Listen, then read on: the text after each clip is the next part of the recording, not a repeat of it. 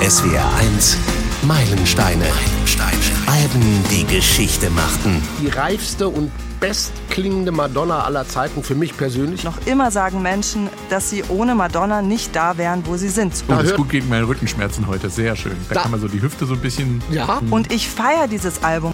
Menno. Madonna-Album und kein Skandal. Wir müssen unbedingt was da rein interpretieren, weil ja. es muss ja einen Skandal geben. Ich bin Frank König, hallo. Wir beamen uns heute zurück ins Jahr 1998. Das ist 25 Jahre her. Am 22. Februar erschien damals Ray of Light von Madonna und es wurde das damals erfolgreichste Album einer Künstlerin. Über 16 Millionen Mal hat sich's verkauft. Fünf Singles wurden ausgekoppelt und zu Hits. Die Videos zu Ikonen der späten 90er. Es wurde gleich mehrfach mit Platin belohnt und mit Grammys ausgezeichnet. Kritiker rieben sich verwundert Augen und Ohren, um dann Sätze rauszuhauen wie Jason Lipsatz vom Billboard Magazine. Was wäre, wenn es den eleganten Tanz von Nothing Really Matters, das atemberaubende Musikvideo von Ray of Light oder die raue Schönheit von Frozen nie gegeben hätte. Glücklicherweise müssen wir das nie herausfinden. Madonna hat sich wieder mal neu erfunden, aber so radikal und anders wie noch nie zuvor. Und auch unser Hörer Danny Teuchert sieht das so und schreibt an meilenstein.swr.de, Wer hätte mit so einem Album von Madonna gerechnet? Wahrscheinlich niemand. Und unter anderem das macht es eben so besonders. So klingt der Titeltrack Ray of Light. Was ist das denn? Britpop, Gitarren und Techno-Beats? Madonna hat beides.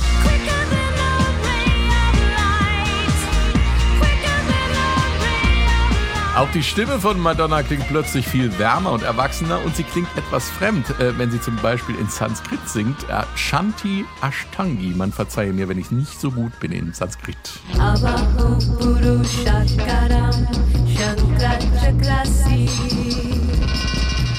Madonna singt in Sanskrit, ups, ähm, hatte sie sich bisher mit ihrem Namen oder beispielsweise bei Like a Prayer christlicher, christlicher, christlicher Symbole bedient, äh, kommen nun buddhistische und hinduistische Denkweisen dazu. Auch das gehört zur Wandlung von Madonna zum Ende des Jahrtausends. Der größte Hit auf Ray of Light ist diese Nummer hier, Frozen.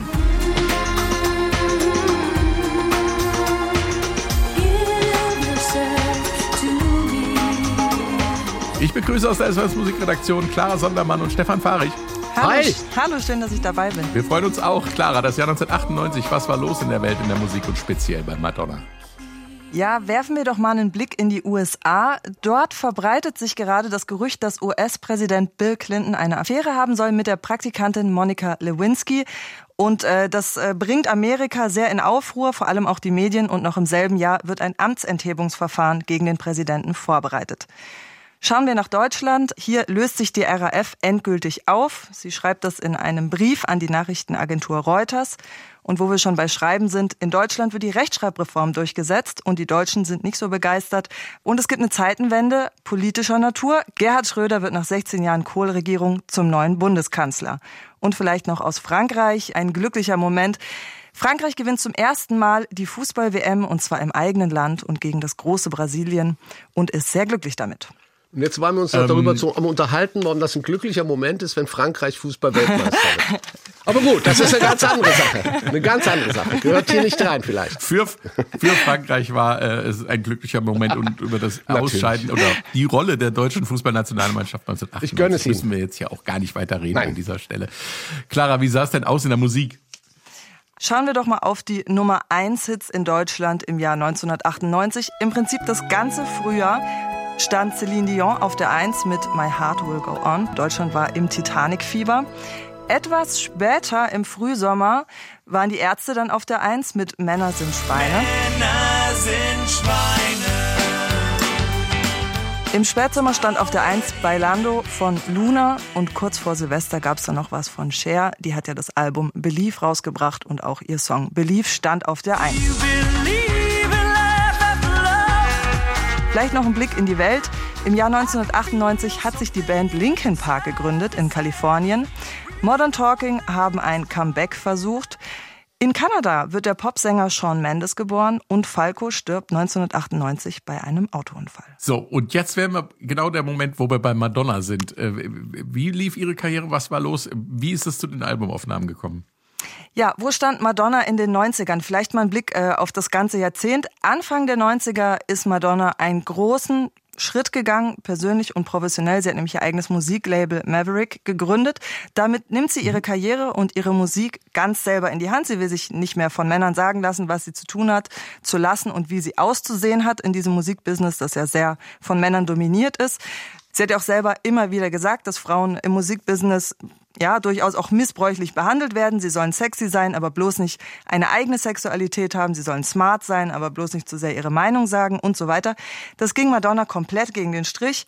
Sie hat hier ihre Karriere selber in die Hand genommen und man sagt, dass sie das als erste Frau im Pop-Business so gemacht hat. Das erste Album, was sie über ihr neues Label rausgebracht hat, war Erotica. Da ging es um sexuelle Selbstbestimmung, überhaupt um Sex und wie man den so gestalten kann. Wieder mal hat sie damit einen großen Skandal gelandet. Überhaupt ist der Anfang der 90er für sie noch ziemlich skandalgeprägt. Aber Mitte des Jahrzehnts hat Madonna den großen Musical-Erfolg ihrer Karriere. Sie spielt die Evita im Musicalfilm Evita.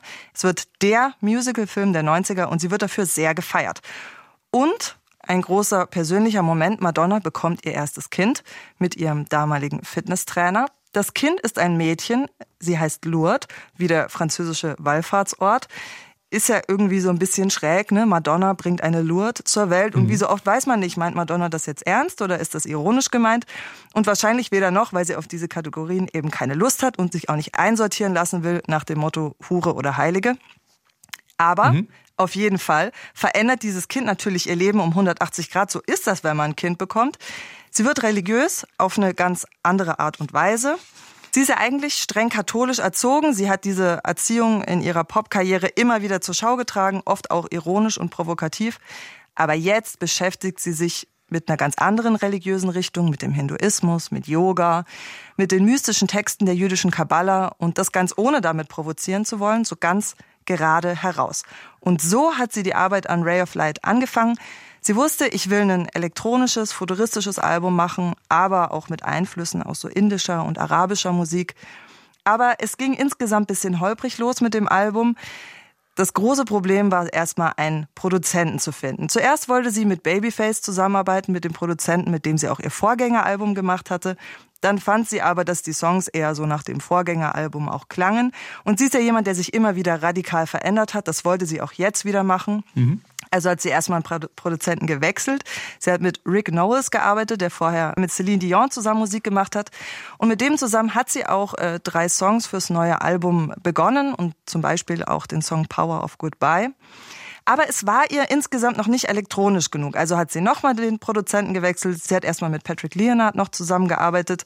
Der klang ja aber nach eigener Aussage zu Peter Gabriel mäßig. Aber er war beim Album trotzdem noch als zweiter Produzent dabei. Und dann ist sie endlich bei William Orbit gelandet, einem Briten, der ganz viel elektronische Musik gemacht hat und dessen Sound hat ihr gefallen. Der hat auch verstanden, dass sie eben einerseits so ein elektronisch-futuristisches Album machen will, aber auch mit Ethno-Einflüssen. Und ja, die beiden haben sich gefunden. Fast fünf Monate haben sie an dem Album gearbeitet. So lange hat Madonna nie wieder für ein Album gebraucht.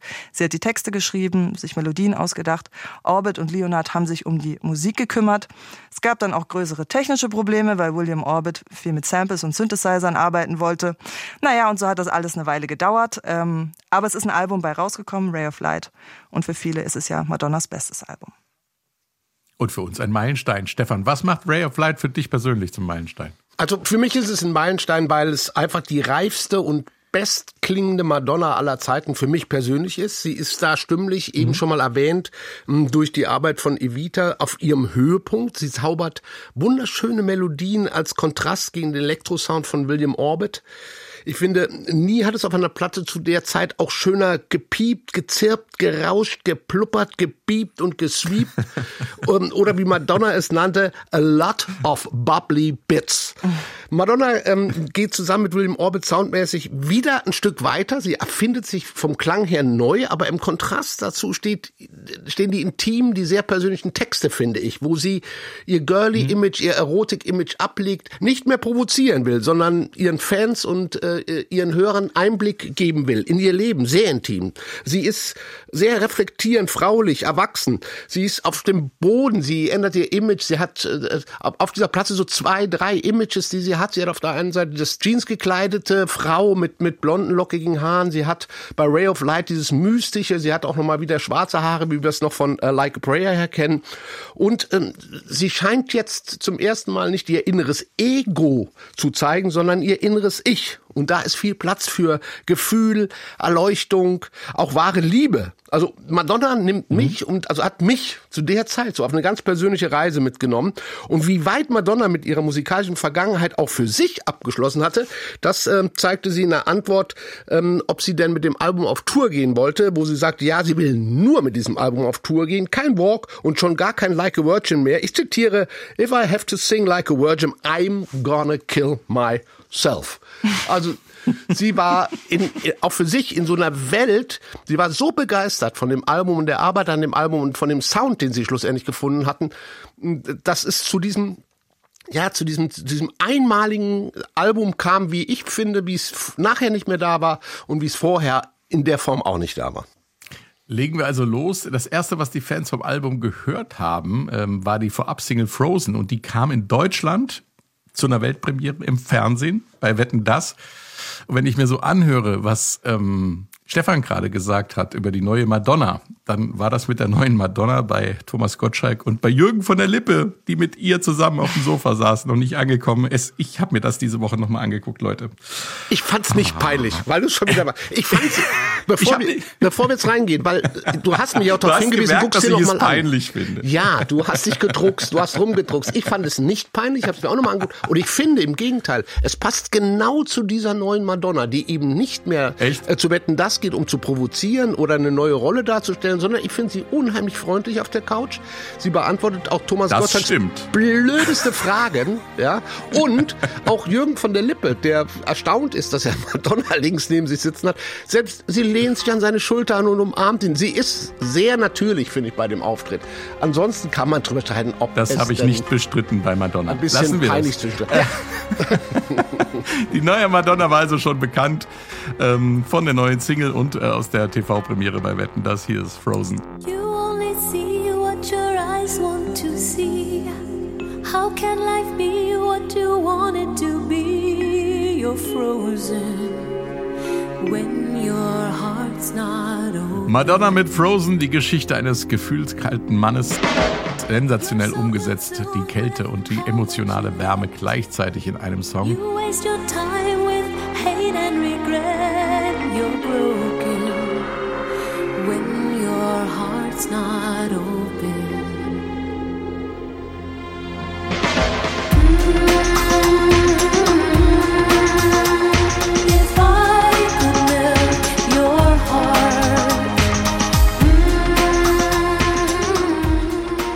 Das klingt für mich wie Cinemascope für die Ohren, Stefan. Absolut. Also da bin ich voll bei dir. Ich möchte aber gerne einen Schritt äh, weiter vorne anfangen.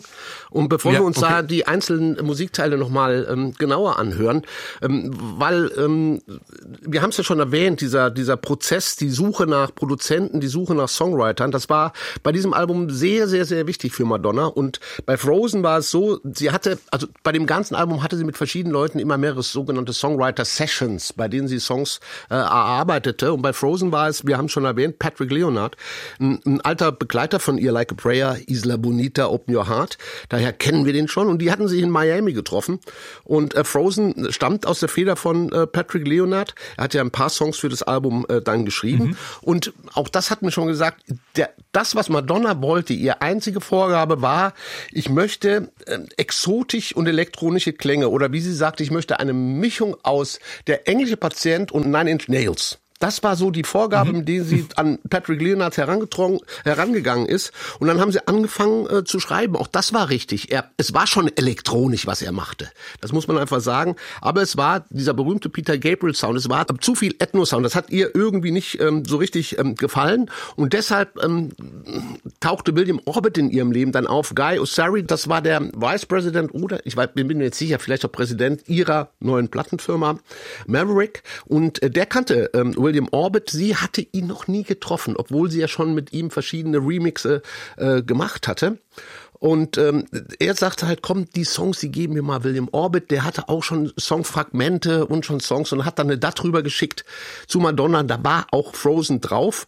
In etwa in der Version, wie wir es ähm, heute kennen. Sie war ein großer Fan von William Orbit. Äh, sie kannte die Sachen schon. Und wer da mal hören will, woher diese Sounds kommen, dem empfehle ich äh, die ganze Albumserie Strange Cargo von William Orbit. Das sind Alben, die sind von äh, Ende der 80er bis äh, Anfang 2000 Platten immer wieder so in verschiedenen Abständen, äh, zusammenfassend, so 96 wäre schön, Album Best of Strange Cargo, da gibt's so ein Best of. Und da haben wir schon drin, was wir nachher äh, bei Madonna einfach finden. Und William Orbit, das ist ein Soundtüftler. Sie hat, sie hat quasi auch die Rollen verteilt. Er durfte so ein bisschen der Mad Professor sein, im Studio machen, was er wollte. Und sie hatte, weil die Songs wirklich schon, als sie ankamen bei ihr schlussendlich, waren die Songs schon sehr klar strukturiert und sie konnte sich mit den Melodien beschäftigen und mit ein äh, paar Effekten selber. Und äh, was bei diesem Album auch wichtig ist, ist, was wir am Anfang hören, was wir uns gleich nochmal einzeln anhören, sind diese Streicher, dieser, dieser Musikmix, dieser Musikmix zwischen ähm, dem, was William Orbit als, als Ethno, als äh, orientalisch, als afrikanisch einordnet in den Sounds, was er einordnet so als äh, westliches dagegen, halt diese Streicherklänge und dann äh, das, was er aus England natürlich auch kennt. Er ist äh, äh Trip-Hop Anfang der 90er in äh, England, ich erwähne nur Massive Attack, diese ganzen Bands, langsame, dope-beatartige Sounds. In der Szene war er drin. Und, wir werden das nachher noch sehen, Ray of Light ist ein ganz, ganz tolles Gitarrenalbum, was mich, was mich ja sehr freut. Und das kommt, glaube ich, auch. Ja, in der Tat. Was, was, was, wo William Orbit natürlich als Engländer, weil du hattest schon erwähnt, so Britpop, da sicherlich auch nicht unerfahren war in, in, in der Sache. Ne? Und bei den Streichern haben sie natürlich auch nicht gespart. Da haben sich Craig Armstrong geholt, schottischer Komponist, ähm, der Riesenerfahrung hatte mit Orchestermusik, mit der Royal Academy of Music hat er schon gespielt, Royal Shakespeare Company. Der weiß, wie man Streicher arrangiert. Sie hatten hatten also, was den Song angeht, richtig, richtig was zu bieten. Äh, und was aber erstaunlich war bei dem Ganzen, was wir irgendwie, wenn wir das hören, das ist State of the Art vom Sound her, von der Elektronik mhm. her, es klingt und, und überall und es Stereophon und wie du sagtest, es sind riesige Flächen. Aber im Prinzip im Studio hatte William Orbit einen ganz normalen Atari ST Computer als Sequencer, also Material, was du im Prinzip im Kleinanzeigenblatt unter gebrauchte Instrumente findest. Das hatte der im Studio. Also das waren für Leute, die sich ein bisschen auskennen, sein Hauptsoundgeber war äh, ein Juno 106. Das ist ein Instrument von 1984. Korg MS-20, das war ein Ding, das ist zwischen 1978 und 1983 gebaut worden. Atari mhm. ST, der wurde, glaube ich, 94 wurde da das letzte Update für Cubase überhaupt angeboten. 94, Entschuldigung. Ähm, das heißt, das war relativ altes äh, äh, Equipment. Und wenn man da mal so drüber nachdenkt, dass da Madonna an einem hochmodernen Album arbeitet mit diesem Equipment, ja, ist schon schon irgendwie ähm, ein schönes Bild. Aber lass uns ein bisschen mhm. auf den Song eingehen weil ähm, sie wollte unbedingt dieses englische Patient, dieser, äh, diesen Eindruck von äh, der Himmel über der Wüste, auch ein großer Film, glaube mit Deborah Winger ähm, war der in der Hauptrolle. Da ging es um ein Ehepaar, das nach äh, Afrika geht in die Wüste, um äh, ihre Ehe wieder zu retten. Sehr erotisch, sehr äh, beziehungsstark. Und das hatte sie auch im Kopf. Sie war da irgendwie auf diesem Trip ähm, und mhm. deshalb hatte ähm, William Orbit ihr folgenden äh, Drum Loop angeboten. Ja. Oh, das ist gut gegen meine Rückenschmerzen heute, sehr schön. Da, da, kann man so die Hüfte so ein bisschen. Ja, und man hört sehr viel, sehr viel Exotik. Aber es war, es war, glaube ich, dieser, dieser orientalische Touch, den sie wollte. Dazu gab es dann Sachen wie äh, Flötenklänge.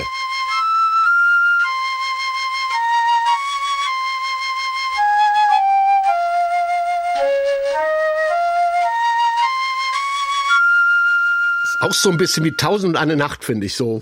Mhm. Und jetzt kommt natürlich das, was, was, was er dagegen setzt. Wunderschöne Streicherarrangements. Das ist Filmsound, das ist breit, das ist. Ja, ja, ja.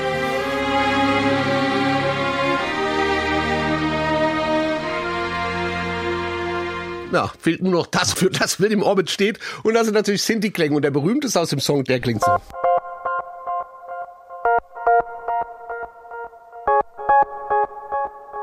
Das ist, du hörst nur diesen Sound und du weißt, welcher du Song weißt ist. sofort, was es ist. Und ne? zwar bei jedem Einzelnen, ne? auch bei der Flöte weiß man, Ja. bei jedem einzelnen Instrument ist es so total charakteristisch. Das finde ich auch echt krass, das so einzeln zu hören. Wahnsinn. Ja, aber es, du, du erahnst auch schon, was die Mixtur ausgemacht hat. Ja, es ist diese, diese Mixtur aus ein bisschen Tausend einer Nacht. Es klingt ein bisschen da. Es, ist, bleibt, es bleibt mit den Streichern sehr groß auch, finde ich sehr es ist Cinemascope. Und das ist das, was Frozen auch ma- ausmacht. Dazu dieser persönliche Text, wunderschön gesungen von, von Madonna. Also wer danach, also davor hätte ich es nur akzeptiert, aber wer danach noch gesagt hat, Madonna könne nicht singen. Gut, sie hatte auf der Bühne ein bisschen Probleme, weil sie halt auch viel getanzt hat. Das war nicht ihr Ding. Aber im Studio selber, was sie hier auf dem Album präsentiert, dadurch, dass sie diese Gesangsausbildung auch hatte äh, vor dem Evita, äh, auch sie wurde auch Mutter, das verhindert auch die Stimme, das alles tut was mit ihrem Körper und das merken wir hier, weil sie richtig, richtig toll singt.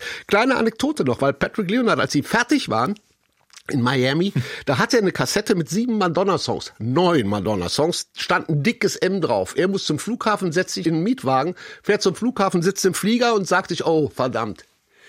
Ich habe die Kassette im Mietwagen liegen Ich lassen. ahne. Ja. Und da lag sie also im Mietwagen und der, ja, er schwitzte den ganzen Flug über. Hat sich aber rausgestellt, dass die Jungs bei der Mietwagenfirma, die waren so gründlich, die haben gar nichts übrig gelassen. Die haben alles, alles was im Auto war, einfach direkt weggeschmissen. Und äh, insofern, insofern sind die Sounds also äh, so nie äh, ans Tageslicht vorab gekommen. Und das war so der erste Einblick äh, zu Frozen. Kann ich da einhaken zur Stimme, weil du es gerade schon äh, angesprochen hast? Ähm, ich glaube, was ihre Stimme, was ihr auch diese Tiefe ermöglicht, ist, dass es einfach eine neue Art von Songs ist. Also wenn sie irgendwie singt Papa Don't Preach, dann ist sie ja auch schon in dieser Rolle von so einem Mädchen, das zu ihrem Papa singt und das geht eher so kieksig nach oben und so. Und wenn der Song irgendwie vorgibt, dass sie mit so einem Hm oder irgendwie sowas reingeht und das einfach vom Song her so eine Tiefe und Langsamkeit und Breite hat, dann ermöglicht das der Stimme ja auch mehr Raum. Also ich glaube, das ist auch eine andere Art von Songs. Und das funktioniert sehr gut für sie und ihre Stimme. Auf jeden Fall.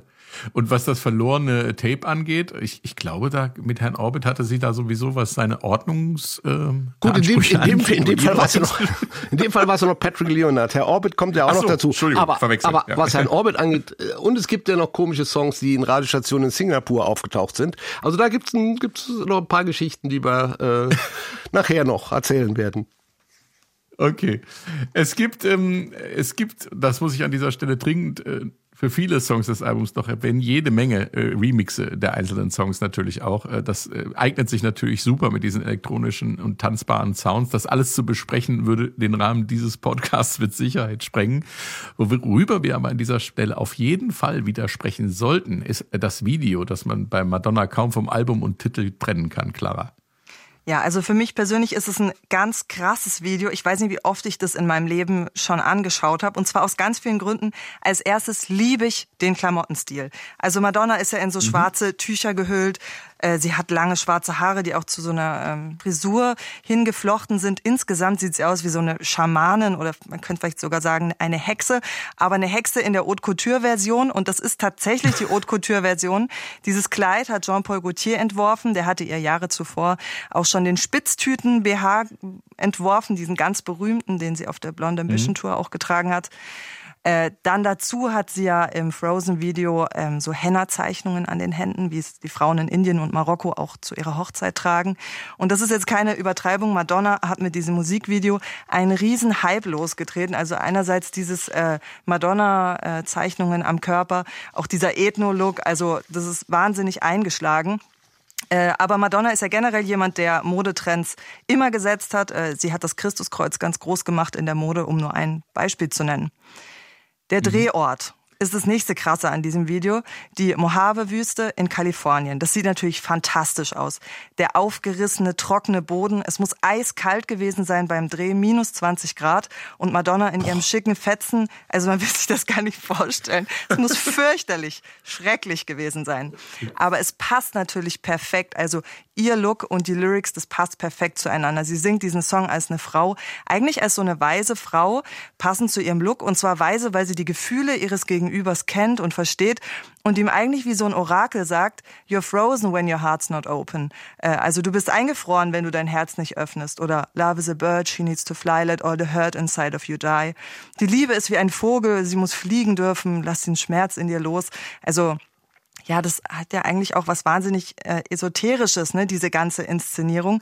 Was aber, wahnsinnig Ehrliches aber auch. Es ist ja so. Ja, ehrlich, ja, genau. Und wahnsinnig ehrlich. Und deshalb ist es, glaube ich, so geil. Und es passt ja perfekt, dieses Bild. Die Frau, ähm, die die Gefühle versteht und gegenüber der Mann eiskalt und innerlich starr wie dieser Wüstenboden. Äh, und ich finde es unfassbar stark einfach. Alles an diesem Song. Also die Musik, das Video, der Look, die Lyrics, es ist einfach für mich so ein richtig geiler Song.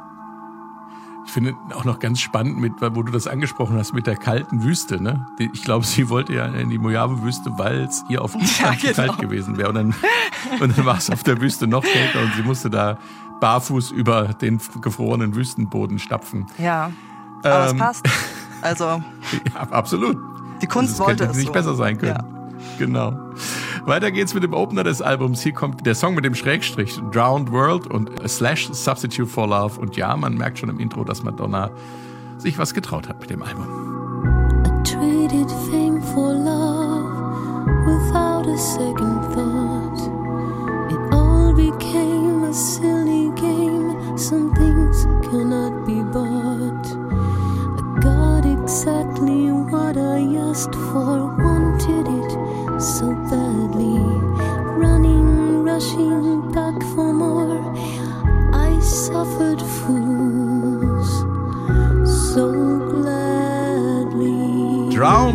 Substitute for Love. Als ich jetzt nach langer Zeit das mal wieder gehört habe, habe ich mich zu mir selbst sagen hören. Krasse Nummer.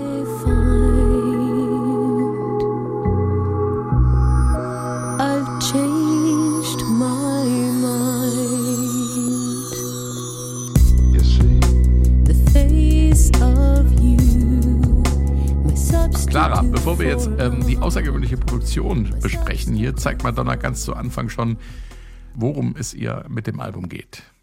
Ja, also dieser Song äh, ist durch und durch eine Auseinandersetzung mit ihrem Fame. Sie beschreibt ihr Leben als mhm. Star, also die vielen Reisen, die vielen Männer, äh, der Luxus und so weiter. Und sie sagt, der Ruhm ist für sie a substitute of love, also ein Ersatz für die Liebe. Und dazu hat sie interessanterweise und total ehrlich, wie ich finde, auch mal in einem Interview gesagt, ich habe erkannt, dass Anerkennung absolut kein Ersatz für echte Liebe ist. Aber wenn man einen Ersatz braucht, dann ist Erfolg der beste, den es gibt.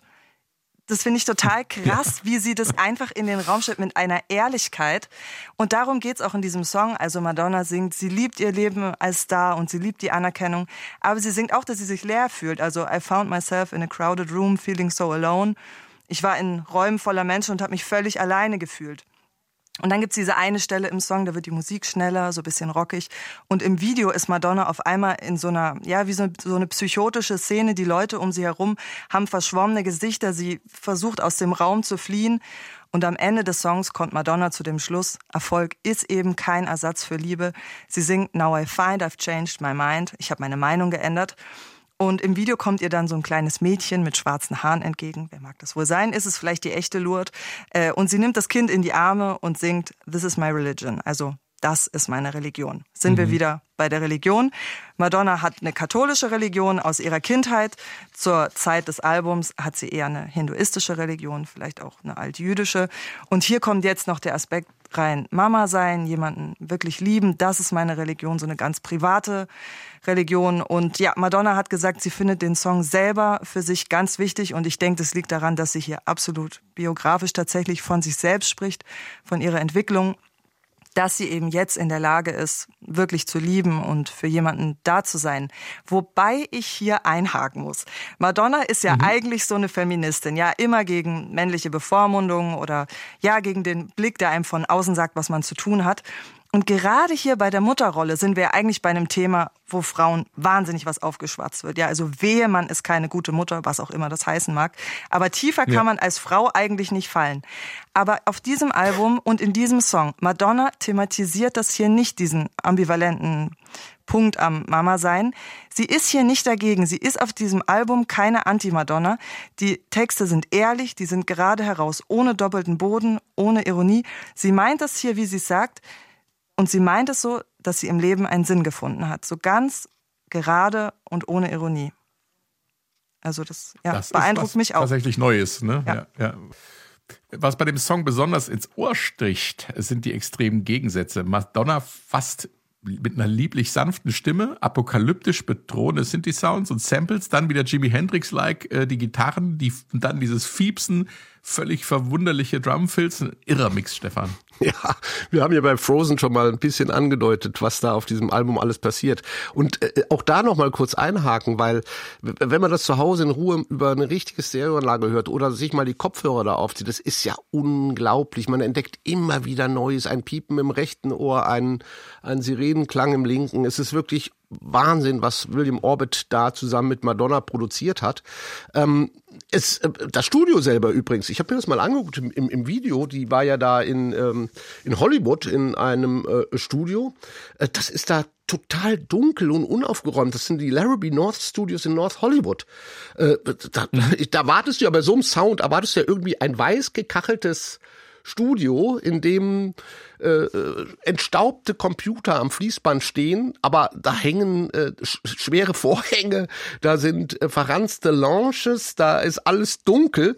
Also, es war so ein richtig, wir hatten es ja mit Mad Professor, das war so ja. eine richtige Experimentierbude, die die da hatten in diesen Studios selber. Aber kommt, da kommt ja vielleicht auch die Wärme raus, ne? Also wenn du, wenn, wenn es eben nicht so kalt ist, wie manche Sounds auf der Platte, es ist ja nicht so, dass die durchgängig kalt sind, also die Platte hat ja eine Wärme, eine große Wärme auch. Ja, die aber auch aus diesem... Und Studioatmosphäre macht ja immer was aus. Die aus diesem Menschen, Kontrast ne? auch entsteht. Das ist ja das Verwunderliche, ja. wie, wie es durch diese äh, durch diese tollen Vocals von Madonna mit diesen elektronischen Sound, diese Wärme entsteht. Da waren auch, darf man nicht vergessen, im Studio waren auch, das war so eine ganz junge Crew, da war auch Marius de Freeze dabei, der hat auch schon mit Massive Attack gearbeitet. Also sie hatte sich da ein paar junge äh, Künstler geholt, die für sie da ähm, rumgewerkelt haben.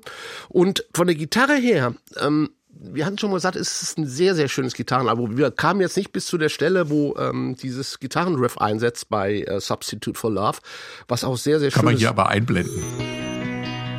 The face of you, my substitute for love, my substitute for love. Ja, und äh, jetzt habe ich auf der Platte ja verzweifelt gesucht, welche tollen Gitarristen hatte sie denn im Studio? La, da war gar keiner. Das war William Orbit. Der war selbst auch ja.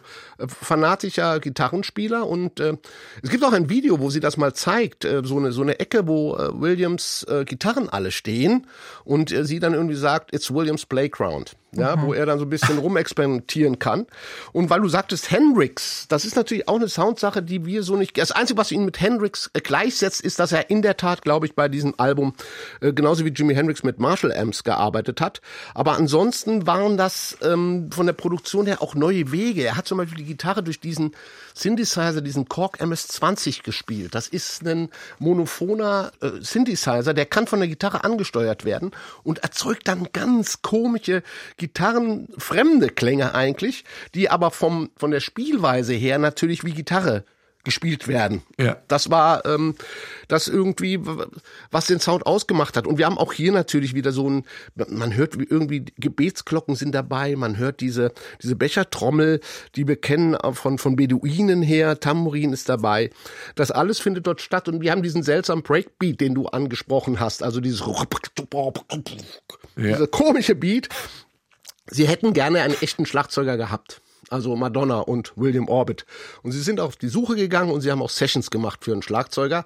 Aber es hat nicht funktioniert. Also äh, Real Trumps klangen nicht. Und insofern fanden sie mhm. jemanden, äh, der gute Samples gemacht hatte. Und äh, die hatte er aber auch wieder nicht wie William Orbit, der Mad Professor. Man hätte sie ja auch verwenden können. Nein, nein, nein. Er hat sie alle in Einzelteile zerschnitten und in seine Workstation, sprich in den Atari SC, in den Sequencer eingespeist und dann damit rumgearbeitet und hat dann diese faszinierenden Breakbeats damit erarbeitet, die uns echt mitnehmen, ja. die so aus dem Song auch richtig rausreißen. Die hören wir auch auf der ganzen Platte, die hören wir ja immer wieder.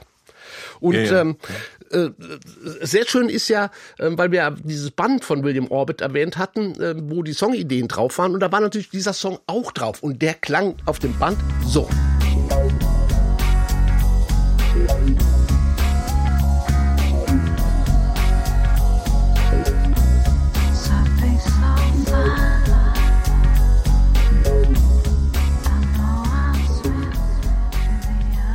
Also das Einzige, also es ist eine Aufnahme, die hat William Orbit für diese berühmten Strange Cargo Sessions aufgenommen mit Susanna Melvoin.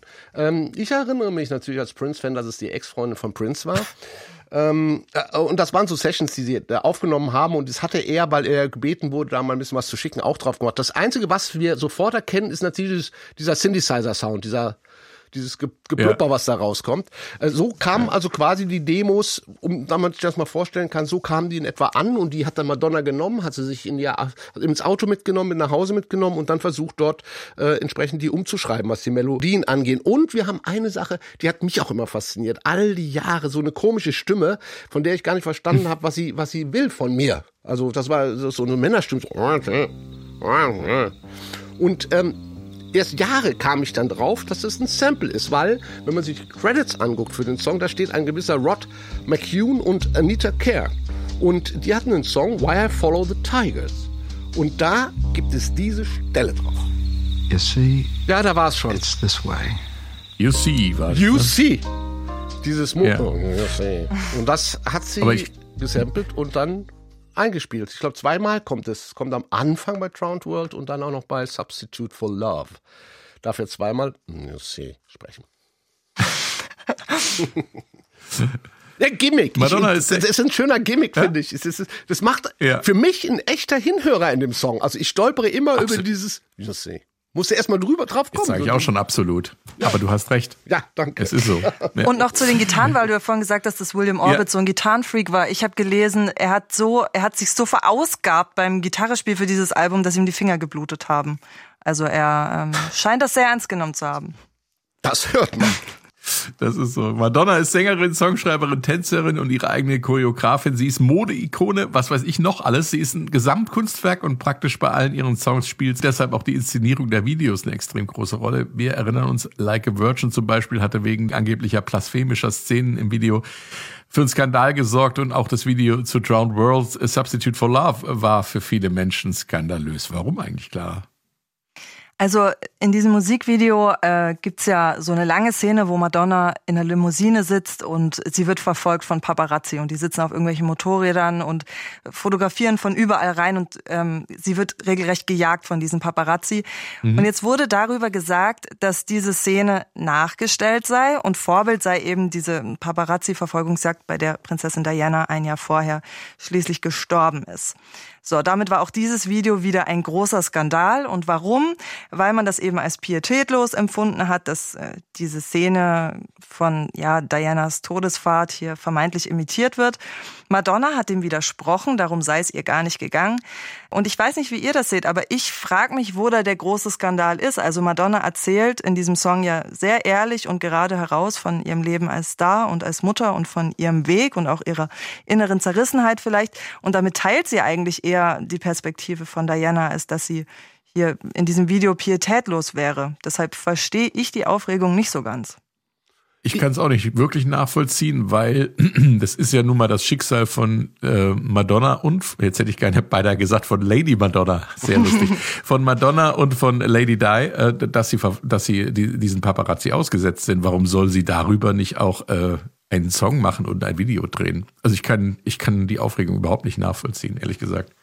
Ich habe das so nie wahrgenommen, muss ich ehrlich sagen. Also das war für mich so auch, wie Madonna da in dem Universum ist, waren auch diese Videos so Madonna-haft, wie soll ich sagen? Also ich habe da gar keine andere Assoziation gehabt. Ich war so fasziniert von von der Welt, die mir Madonna zeigt plötzlich ihre persönliche Welt, dass ich keine keinerlei andere Assoziation hatte. Aber ich habe eine Erklärung dafür, eine mögliche. Die Leute haben so auf einen Skandal gewartet. Menno, mhm. Madonna-Album und kein Skandal. Wir müssen unbedingt was da rein interpretieren, weil ja. es muss ja einen Skandal geben. Es muss ja irgendeine Anspielung geben. Wenn es schon keine Kreuze sind, dann muss es was anderes sein. Also von daher glaube ich, ist es ein sehr gemachter Skandal gewesen. Ja. Das ist meine Meinung dazu. Ja, man sucht hier Skandale bei ihr vielleicht auch regelrecht, ja.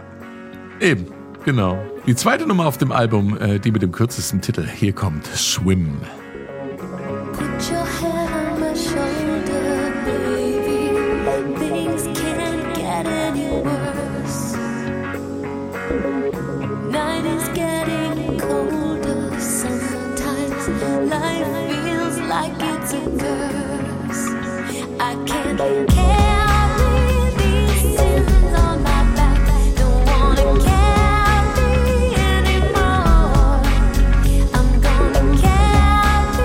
Madonna und Swim.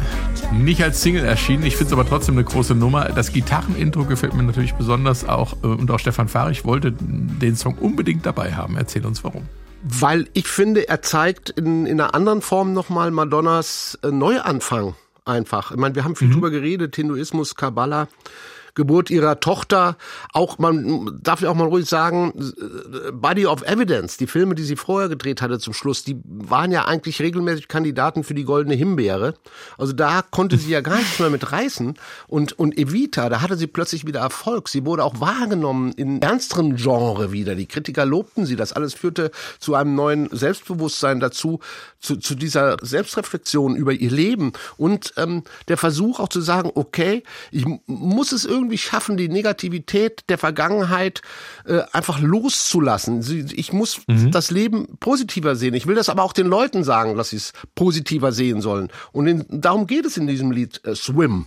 Erstmal Swim. Wir, wir haben es hier mit Wasser zu tun. Wir haben jetzt davon geredet, dass sie natürlich auch ähm, von Hause aus äh, katholisch erzogen worden ist. Und da denkt man bei Wasser natürlich ist ein sehr starkes Symbol, auch im, im Christentum, mhm. Ort der Taufe, die Reinwaschung ähm, von Sünden. Ich glaube, dass das da auch mit reinspielt und auch die Tatsache, dass sie äh, sehr weit geht, einen mystischen Ort. Ähm, sie will auf den Grund des Ozeans schwimmen. Sie will diese Last loswerden. Sie will die Sünden loswerden, die sie auch aufzählt. Also äh, relativ mhm. unvermittelt kommt dann Kinder töten Kinder, während die Schüler ihre Lehrer vergewaltigen. Aber es ist halt ja, es ist so, äh, wenn du einen äh, Fernsehfilm sehen würdest, wäre das so ein kurzer äh, Bildflash oder in einem Video, um, mhm. um zu zeigen, wie, wie schlimm es wirklich ist. Und ähm, der Text soll uns da ermutigen, uns von den Schlechten der Dingen der Welt abzuwenden und einen sicheren Ort zu suchen. Sie findet ihn irgendwo da auf dem Boden des, des Ozeans, schwimmt zum Grund des Ozeans, so dass wir neu beginnen können. Wasch all unsere Sünden weg ähm, wir wollen als andere Ufer stürzen. Das ist so diese, diese äh, Botschaft dieses Songs. Und den fand ich deshalb natürlich hat er auch ein super Gitarrenintro. Also ich bin Gitarrist und das, wenn, wenn es nicht Madonna und William Robert gewesen wäre, wäre das ein Gitarrensong geworden. Also ich klar kann mir auch eine Gitarrenband ja. vorstellen, die diesen Song äh, covert. Und dann klingt der immer noch toll. Ähm, aber diese, diese Größe nochmal, sie geht nochmal noch mal eine Stufe höher äh, in, in, in der Betrachtung ihres Lebens und ähm, wie sie da drin vorkommt und was sie denn will mit ihrem Neuanfang. Und insofern war diese Nummer für mich auch immer erstens vom Sound und zweitens von der Botschaft eine wichtige Nummer. Machen wir weiter mit dem Titeltrack. Hier kommt ein Lichtstrahl, Ray of Light. Und ich bin natürlich sofort wieder verliebt in das Gitarrenintro. Ein bisschen Oasis bei Madonna liegt einfach an der langen Geschichte des Songs.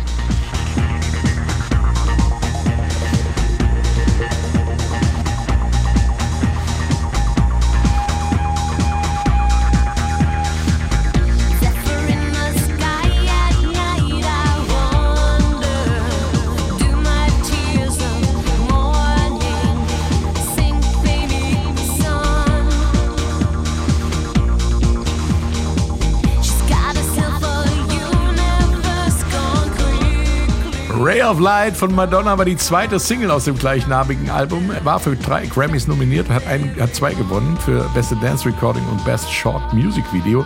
Best Dance Recording, also beste Tanzmusikaufnahme. Ja klar, leuchtet ein, wenn man aber den Ursprung des Songs kennt, ist es schon ein bisschen verblüffend, wie sich Musik weiterentwickeln kann, klar. Ja, Ray of Light er hat wirklich eine erstaunliche Reise hinter sich, dieser Song. Das ist eigentlich ein Song von einer Folkband aus England, ist in den 70ern rausgekommen. Und die Nichte von äh, einem der beiden Bandmitglieder hat Jahre später zusammen mit dem Produzenten William Orbit daraus einen Techno-Song gemacht, also eine Demo-Version. Madonna fand das super. Den Text hat sie im Prinzip fast komplett übernommen. Es ist passend zum ganzen Album wieder ein mystischer Text. Es geht um C4, also eine Windgöttin aus der griechischen Mythologie und es geht um die Elemente, also um Regen, Sonne, den Ray of Light, den Sonnenstrahl. Und zwischendrin singt sie immer wieder die Zeile And I feel like I just got home. Also ich fühle, dass ich endlich zu Hause bin. Und da sind wir wieder bei ihrem Kind und ihrer neuen Rolle als Mutter. Im Musikvideo sind nämlich immer wieder so Ultraschallaufnahmen von einem Baby im Mutterleib zu sehen. Also auch, ja, hier in dem Song geht es um diese neue Rolle. Aber ich finde, in Kombi mit dem Techno-Sound ist das eher so eine euphorische Freude über das Leben. Schön, dass wir da sind. Schön, dass alles so ist, wie es ist. Und vielleicht noch mal zu der Folkband Curtis Muldoon und Clive Muldoon, der ja mit der Band den Song Ray of Light quasi erfunden hat. Der hat als Songwriter 15 Prozent der Einnahmen an diesem Song bekommen und darüber sagt er, das war für mich echt ein guter Deal. Es hat mein Leben verändert. Ich habe ausgesorgt für Jahre, einfach weil ich mit 15 Prozent an einem Madonna-Song mitverdiene. Das zeigt ja auch noch mal die ähm, ja, wobei das Schöne genau. ja war, das Schöne war ja, er wusste gar nicht, dass Madonna ihn verwendet und hörte ihn im Radio und dachte sich, huch, was macht denn Madonna mit meinem Song? Und schon klingelte die Kasse. Ja, und am Anfang fand das ja wohl auch ein bisschen scheiße, dass er da jetzt nicht so mit einbezogen wurde, aber als er sich dann mal durchgerechnet hat, ähm, was das am Ende für ihn bedeutet, da war er dann, glaube ich, doch ganz zufrieden, wie das alles sich entwickelt hat. Und so klang das Original.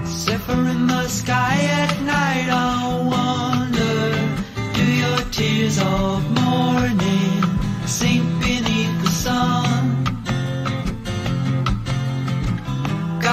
the universe, come quickly, for the call of thunder.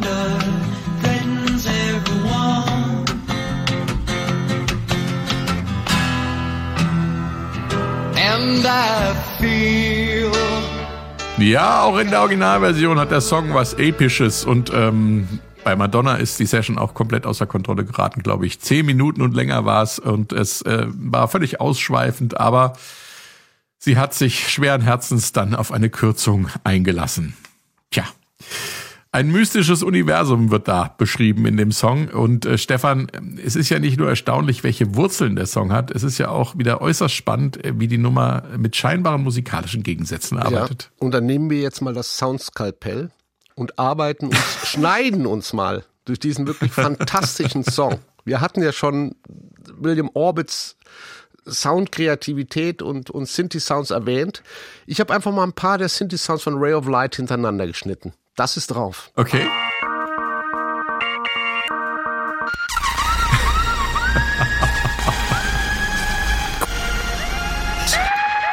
so. Aua. Boah, da hat jemand seinen Tinnitus das, zur Musik das, gemacht. Das hier, das kriegt man mit, diese Sirene, finde ich. Der Rest ist irgendwo. Ja, da ja, blubbert es und es, dieser Typ war echt völlig crazy. Was erstaunlich ist, finde ich, weil es ist eine, eigentlich, wenn wir nachher noch auf die Gitarren kommen, eine richtig straighte Rocknummer auch. Und dagegen steht so ein bisschen der Bass, den er dafür erfunden hat. Schon eine sehr strange Basslinie. Ja mit diesem mit diesem Rausch Rausch da dran. Ähm, er hat, ja. glaube ich, er hatte da irgendwie auch so einen so einen komischen äh, Basscomputer, äh, auch so eine Bassstation, die auch so ein bisschen aus dem Gebraucht ähm, ähm, Markt war. Und aber es hat funktioniert. Er kann es bedienen. Das Faszinierende ist ja nicht ja. nur das Bedienen. Das Faszinierende ist ja, wir hatten es ja immer mal wieder in den Meilensteinen, was Produzenten angeht, dass du diese enorm vielen Layers hast, also diese Schichten selber, und dass ja. du nachher im Gesamtsound aber eine sehr, äh, äh, dass es sehr transparent ist, dass alles seinen richtigen Platz hat, dass der Bass klar dröhnt, dass da keine anderen Instrumente mit reinkommen. Dieses Zusammenmixen ähm, dieser einzelnen Spuren, das finde ich immer fasziniert, faszinierend. Und ähm, jetzt hören wir mal in die Gitarren rein.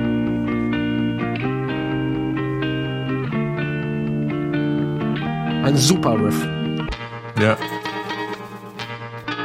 Das ist so ein Loop von ihm, nachher ein bisschen härter. Ja. Das ist auch zeitweise, teilweise auch in Synthesizer gespielt, ne? Ja, das ist dieser Korg MS-20. Ja, das sind diese genau. Sounds. Der, der ja. Anfang Riff ist sehr schön und äh, wir baden auch darin, weil wir ihn alle kennen. Also es ist der Original Riff von The Cure Boys Don't Cry.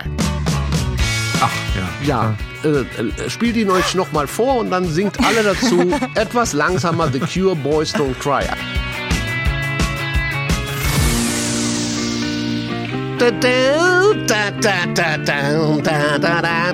Ja.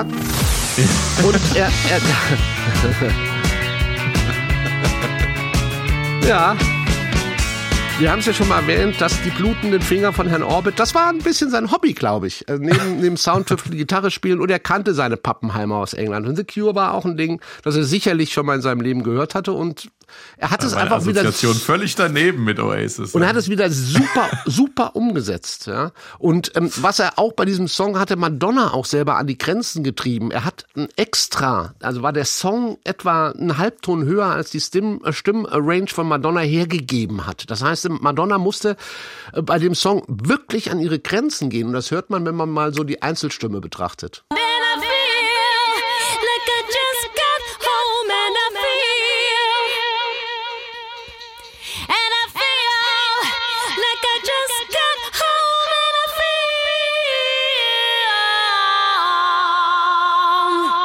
Also man hört schon, das ist schon Grenze bei ihr. Da, da drückt sie schon ja. im oberen Register noch alles raus, was sie hat.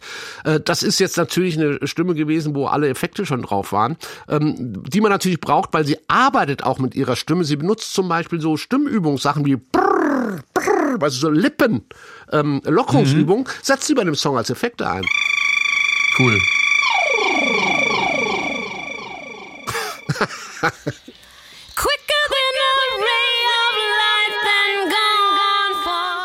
Ja. Also irgendwie abgeschnitten, aber okay, wir haben gehört, was sie, was sie wollte. Und weil wir schon dabei waren und gesagt haben, William Orbit wollte alles von ihr, es gibt einen Remix. Also auf der normalen Albumversion ist es nicht drauf. Und da muss sie sogar ihr, wie soll ich sagen, ihre Operettenstimme auspacken. Das klingt so.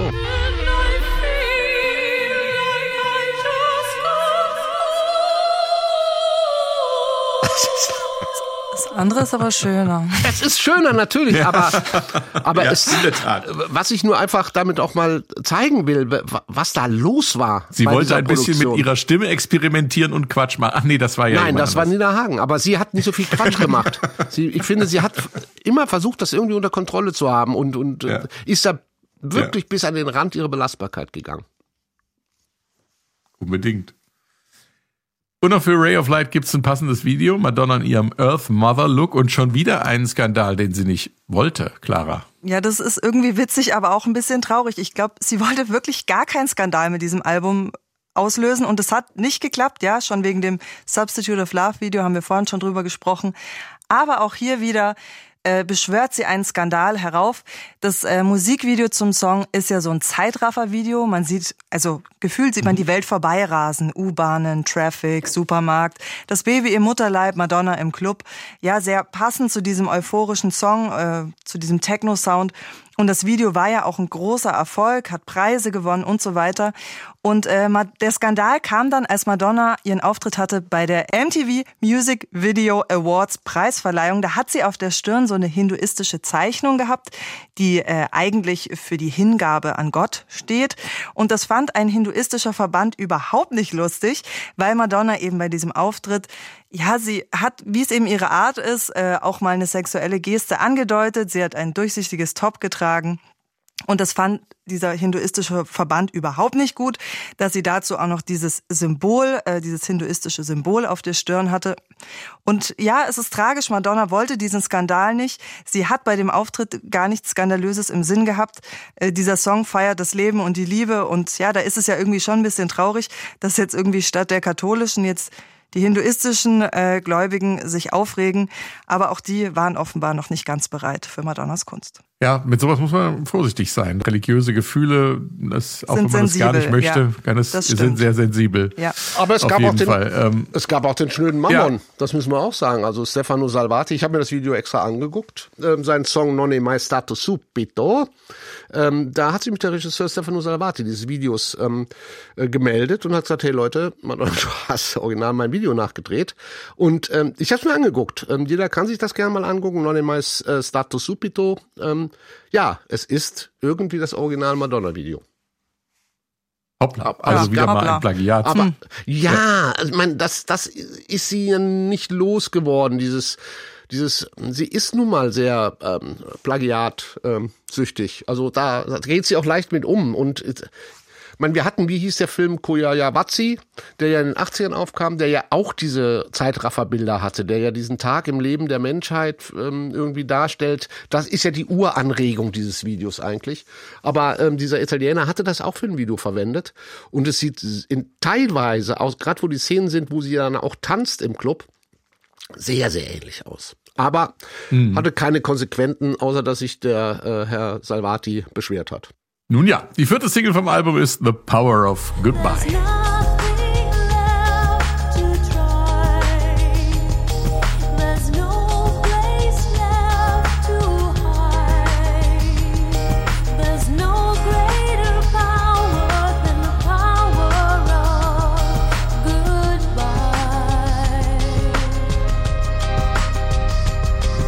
The Power of Goodbye, die Kraft des Abschieds, äh, kann man sagen. Eine Meditation über das Freiheitsgefühl, welches neben dem Trennungsschmerz bestehen kann, wenn ich das richtig verstanden habe, Stefan. So habe ich es auch verstanden. Und äh, vor allem das Gefühl, ähm, dass Kreatives erwachen kann aus äh, der mhm. Trennung heraus, was wir bei dem Album sehen. Sie hat sich von ihrem alten Ich getrennt und es ist was völlig Neues und was Tolles entstanden selber. Geschrieben hat sie den Song mit äh, Rick ähm, Knowles. Ich hoffe, ich spreche ihn richtig aus. Ähm, das hatten wir ja schon mal kurz erwähnt. Sie hat ja diese Songwriter-Sessions gehabt, aus, äh, mit ihm auch. Ähm, er war immer ein Bewunderer von ihr, aber sie kamen irgendwie nie zusammen. Er hat so Sachen wie Heaven is a Place on Earth mit Belinda Carlisle gemacht. Er hat äh, später noch hier Ronan Keating, Life is a Roller Coaster und sowas gemacht. Das hat er alles mhm. ähm, auch geschrieben und produziert.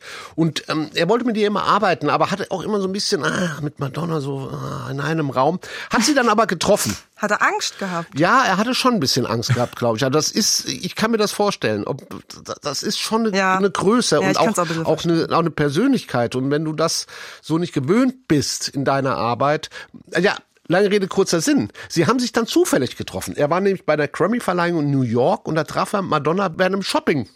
Ausflug äh, traf er sie und äh, sie mochte ihn, weil er diese Celine Dion Sachen gemacht hat und er lobte sie natürlich, wie das so ist im Smalltalk, wenn sich zwei Künstler treffen, äh, wie toll er sie findet und ihre Songwriting-Fähigkeiten, das ist ja alles super toll, fantastisch und äh, prompt gab es den Anruf und äh, sie durften zusammen arbeiten und haben unter anderem diesen Song geschrieben, den ich übrigens finde, und ich glaube, das liegt so ein bisschen an diesem Oldschool ähm, Knowles, der ja nicht diese elektronische Ader hatte prinzipiell. Ich finde, das Ding klingt von allen Songs, die auf dem Album drauf sind, ähm, als als der Song, der auch hätte vorher auf einem Album drauf mhm. sein können. Er hat so ein bisschen, finde ich, Like a Prayer Substanz. Er hat ein bisschen Walk. Er hat so, er ist nicht so extrem. Also in seiner in seiner mhm. Gesamtheit. Er hat einen ganz klaren äh, Aufbau, was Strophe und und Refrain angeht.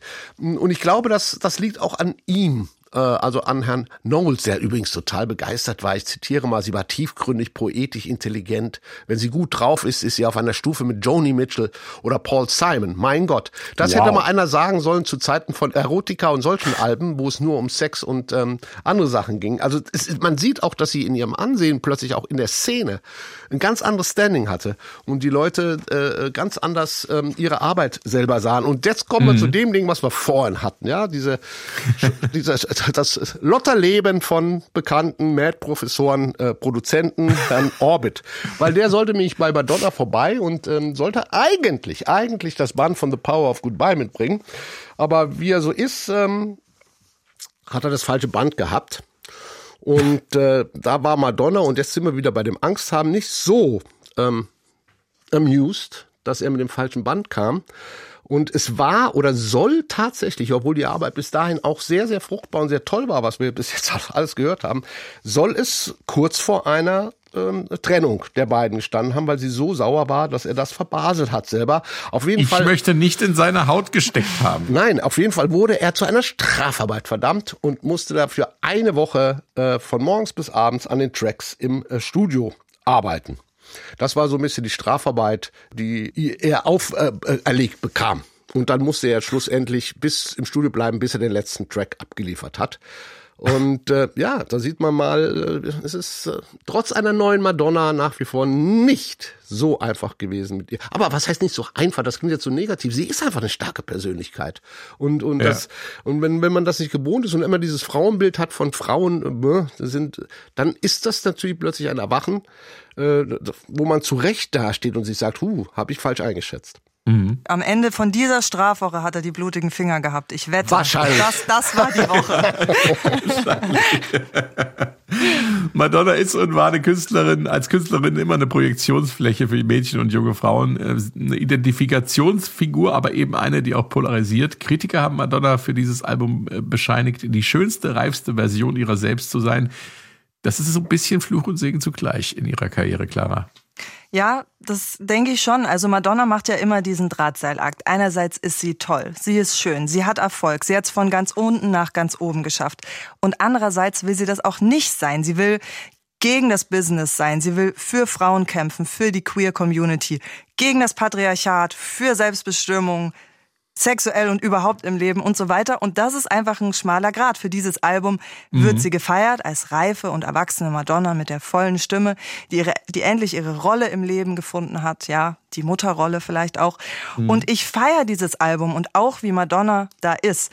Aber ich persönlich feiere auch die anderen Madonnas, weil sie hat wahnsinnig viel verändert. Noch immer sagen Menschen, dass sie ohne Madonna nicht da wären, wo sie sind. Zum Beispiel Kim Petras, die hat ja gerade zusammen mit Sam Smith einen Grammy gewonnen.